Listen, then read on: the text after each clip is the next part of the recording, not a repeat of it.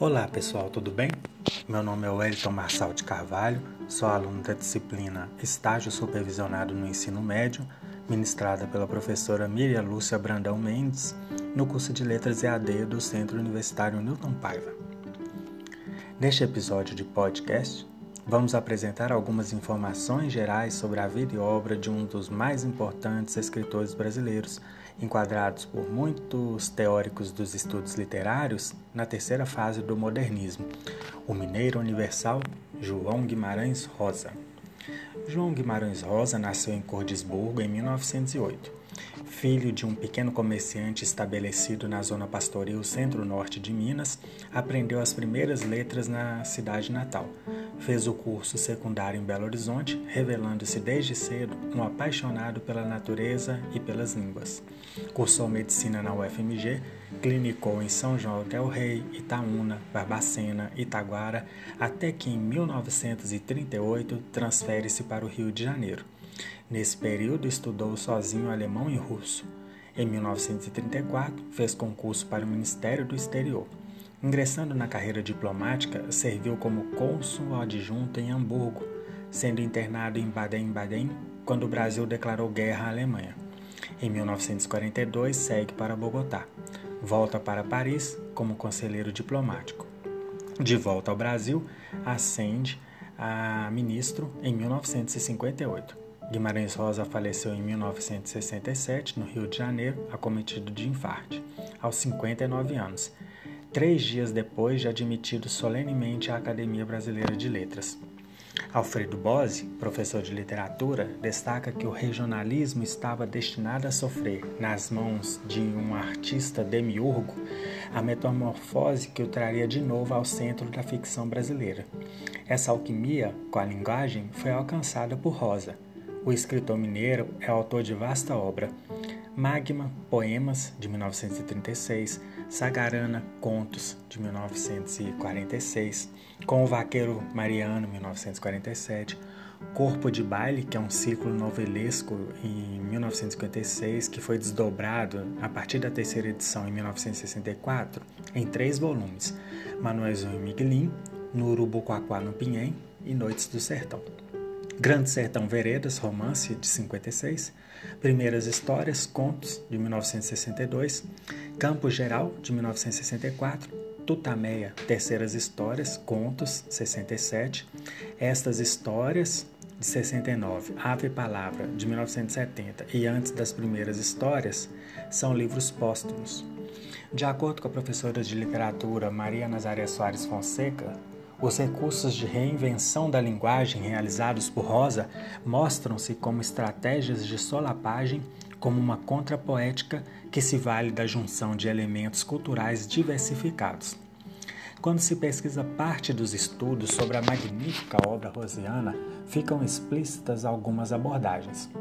O trabalho com conceitos, ideias e forças opostas, a formulação de paradoxos ligados diretamente à metafísica, a expressão do inefável que prolonga-se num plano outro que o real, a presença de ambivalências entre o regional e o universal, entre o social e o existencial, entre o real e o suprarreal, a identificação com logos, a palavra reflexiva, meditativa que leva ao conhecimento, que, que sonda o transreal e que está buscando resposta para problemas transcendentais da existência.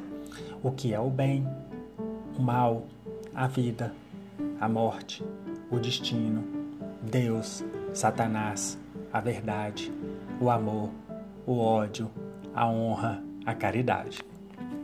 Em uma carta que Rosa escreve a Henriette Dionis, fica salientada a proposta do escritor mineiro de não procurar uma linguagem transparente. Nas palavras do próprio Rosa, o mais importante sempre é fugirmos das formas estáticas, sediças, inertes, estereotipadas, lugares comuns. Meus livros são feitos, ou querem ser pelo menos, à base de uma dinâmica ousada, que, se não for atendida, o resultado será pobre e ineficaz. Não procuro uma linguagem transparente, ao contrário, o leitor tem de ser chocado, despertado de sua inércia mental, da preguiça e dos hábitos. Tem de tomar consciência viva do escrito a todo momento. Tem quase de aprender novas maneiras de sentir e de pensar.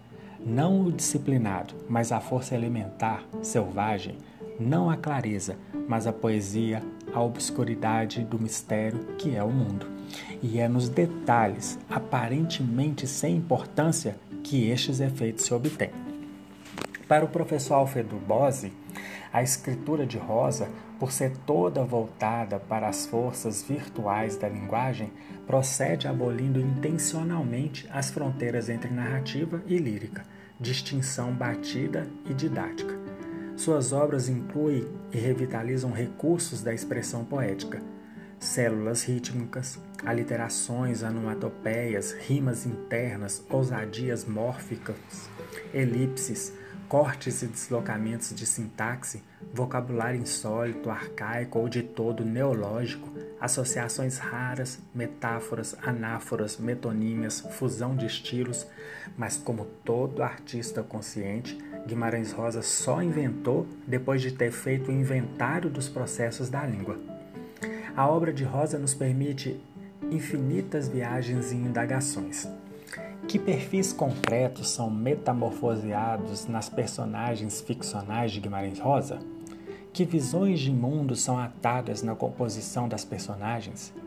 Será possível vincular o modo de estar no mundo dessas personagens àquele de seu criador? Quais as artimanhas com a linguagem operadas pelo escritor de Minas Gerais tornam o sertão um lugar universal? Não poderíamos encerrar esse episódio de podcast sem trazer um pouquinho da criação literária rosiana. Vamos então ouvir um poema que está no livro Magma, intitulado Saudade. Saudade. Saudade de tudo. Saudade essencial e orgânica de horas passadas que eu podia viver e não vivi. Saudade de gente que não conheço, de amigos nascidos em outras terras, de almas órfãs e irmãs, de minha gente dispersa que talvez até hoje ainda espere por mim. Saudade triste do passado, saudade gloriosa do futuro, saudade de todos os presentes vividos fora de mim. Pressa, ânsia voraz de me fazerem muitos, fome angustiosa da fusão de tudo sede da volta final, da grande experiência. Uma só alma em um só corpo, uma só alma-corpo, um só, um. Como quem fecha numa gota o oceano, afogado no fundo de si mesmo. Então, pessoal, espero que este podcast inspire a embrenhar cada vez mais no sertão mundo de rosa. Gratidão pela companhia Abraços e até o próximo episódio.